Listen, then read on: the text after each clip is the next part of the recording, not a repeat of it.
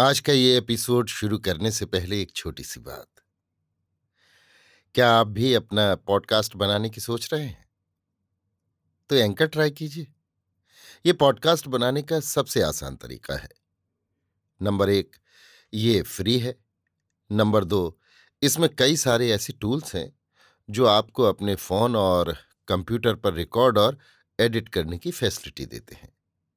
Number तीन, आप अपने पॉडकास्ट को डिस्ट्रीब्यूट भी कर सकते हैं, जिससे इसे स्पॉटिफाई और दूसरे प्लेटफॉर्म पर सुना जा सके।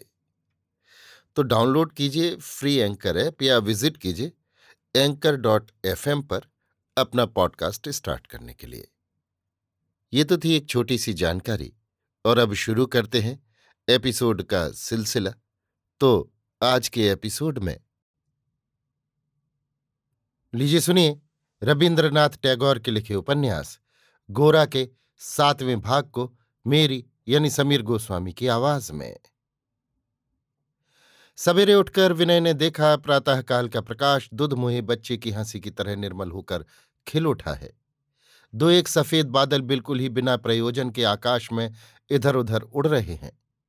बरामदे में खड़ा होकर और एक निर्मल प्रभात के स्मरण से जिस समय वो पुलकित हो रहा था, इसी समय उसे देख पड़ा परेश बाबू एक हाथ में छड़ी और दूसरे हाथ में सतीश का हाथ पकड़े सड़क पर धीरे धीरे चले जा रहे हैं। सतीश ने जैसे ही बरामदे में विनय को देख पाया, वैसे ही खुशी से ताली बजाकर विनय का नाम लेकर चिल्ला उठा। परेश बाबू ने भी सिर उठाकर देखा, बरामदे में विनय खड़ा हुआ था। विनय चट चट ऊपर से नीचे उतरा। वैसे ही सतीश को लिए हुए परेश ने भी उसके घर में प्रवेश किया। सतीश ने विनय का हाथ पकड़कर कहा, विनय बाबू, आपने उस दिन हमारे घर आने के लिए कहा था, मगर आए नहीं। स्नेहपूर्वक सतीश की पीठ पर हाथ रखकर विनय हंसने लगा। परेश बाबू सावधानी के साथ अपनी छड़ी को टेबल के सहारे खड़ा करके कुर्सी पर बैठ गए और कहने लगे, उस दिन आप न होते तो हम लोगों के लिए बड़ी मुश्किल होती। आपने हमारा बड़ा उपकार किया। विनय ने व्यस्त होकर कहा, आप कहते क्या हैं, मैंने किया ही क्या? सतीश अचानक उनसे पूछ बैठा, विनय बाबू आपके कुत्ता नहीं है? विनय ने हंसकर कहा, कुत्ता ना, कुत्ता नहीं है।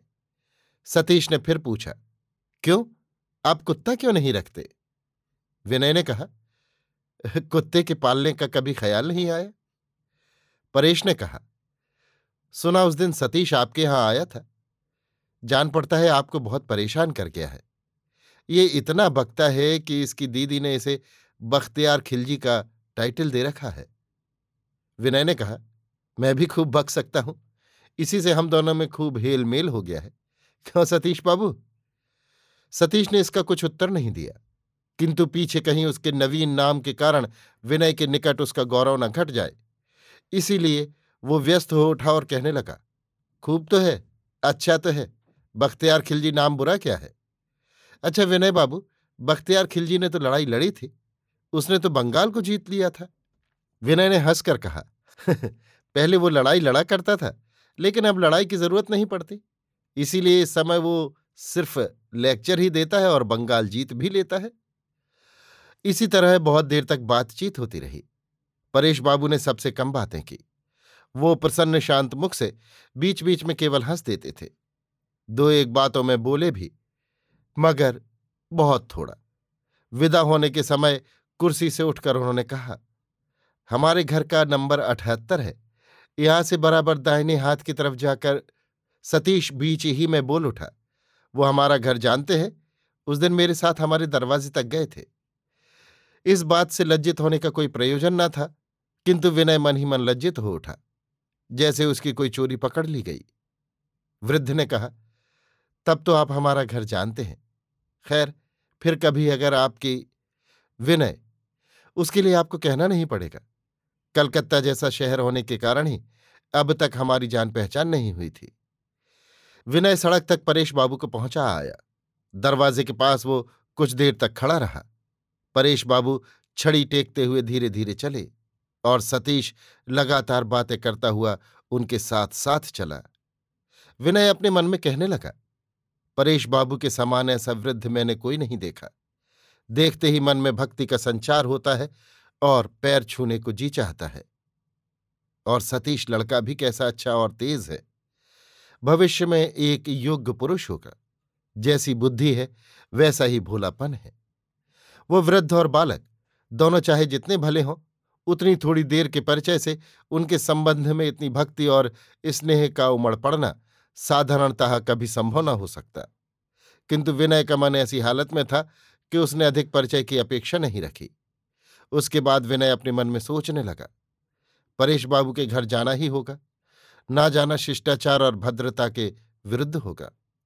किंतु गोरा के मुख द्वारा उसके दल का भारतवर्ष उससे कहने लगा कि वहां तुम्हारा आना जाना नहीं हो सकता, खबरदार।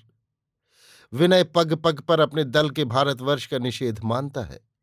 अनेक समय मन में दुविधा आने पर भी माना है, किंतु आज उसके मन में एक प्रकार का विद्रोह दिखाई दिया। उसे जान पड़ने लगा भारतवर्ष जैसे केवल निषेध की ही मूर्ति है। नौकर ने आकर खबर दी, भोजन तैयार है। किंतु विनय ने अभी तक स्नान ही नहीं किया। बारह बज गए थे। अचानक विनय ने जोर से सिर हिलाकर कहा, मैं नहीं खाऊंगा, तुम लोग जाओ। ये कह छाता कंधे पर रखकर वो घर से बाहर निकल गया। सीधा गोरा के घर आकर पहुंचा। विनय जानता था कि एमर्स्ट स्ट्रीट में एक मकान किराए पर लेकर हिंदू हितैषी कार्यालय स्थापित हुआ है। नित्य दोपहर को गोरा उस कार्यालय में जाकर बंगाल भर में उसके दल के लोग जहां जहां हैं उन सबको सजग और तत्पर रखने के लिए अपने हाथ से पत्र लिखता है। वहीं उसके भक्त लोग उसके मुख से उपदेश सुनने के लिए आते हैं और उसके सहकारी होकर अपने को धन्य मानते हैं। उस दिन भी गोरा उस समय उसी कार्यालय में काम करने गया था। विनय एकदम जैसे दौड़कर ही आनंदमयी के कमरे में पहुंचा। आनंदमयी उस समय भोजन करने बैठी थीं और लक्ष्मीनिया उनके पास बैठी हुई पंखे से हवा कर रही थी। आनंदमयी ने आश्चर्य में आकर कहा, क्यों रे विनय, आज तुझे हुआ क्या है? विनय उनके सामने बैठ गया और कहने लगा, मां बड़ी भूख लगी है, मुझे खाने को दो। आनंदमयी व्यस्त हो उठी, बोली, तब तो तूने मुश्किल में डाल दिया, रसोई बनाने वाला महाराज तो चला गया, तुम लोग फिर? विनय ने कहा, मैं क्या महाराज के हाथ की रसोई खाने आया हूं? महाराज के हाथ की रसोई खाना होता तो घर के महाराज ने क्या दोष किया था? मैं तुम्हारी थाली का प्रसाद खाऊंगा मां। लक्ष्मणिया, ला एक गिलास पानी तो दे। लक्ष्मणिया जैसे पानी ले आई वैसे ही विनय एक सांस में घट घट उसे पी गया। तब आनंदमयी ने और एक थाली मंगाकर स्नेहपूर्वक अपनी थाली का अन्न रख दिया। विनय जैसे बहुत दिनों का भूखा था, इस तरह बैठकर खाने लगा। आनंदमयी के मन की एक वेदना आज दूर हो गई। उसके मुख की प्रसन्नता देखकर विनय की छाती पर का बोझ जैसे उतर गया। आनंदमयी तकिए का गिलाफ बैठकर सीने लगी। विनय आनंदमयी के पैरों के पास ऊपर उठे हुए एक हाथ पर सिर रखकर लेट गया और संसार का और सब कुछ भूलकर ठीक पहले के दिनों की तरह आनंदपूर्वक बातें करने लगा। अभी आप सुन रहे थे रवींद्रनाथ टैगोर के लिखे उपन्यास गोरा के सातवें भाग को मेरी यानी समीर गोस्वामी की आवाज में।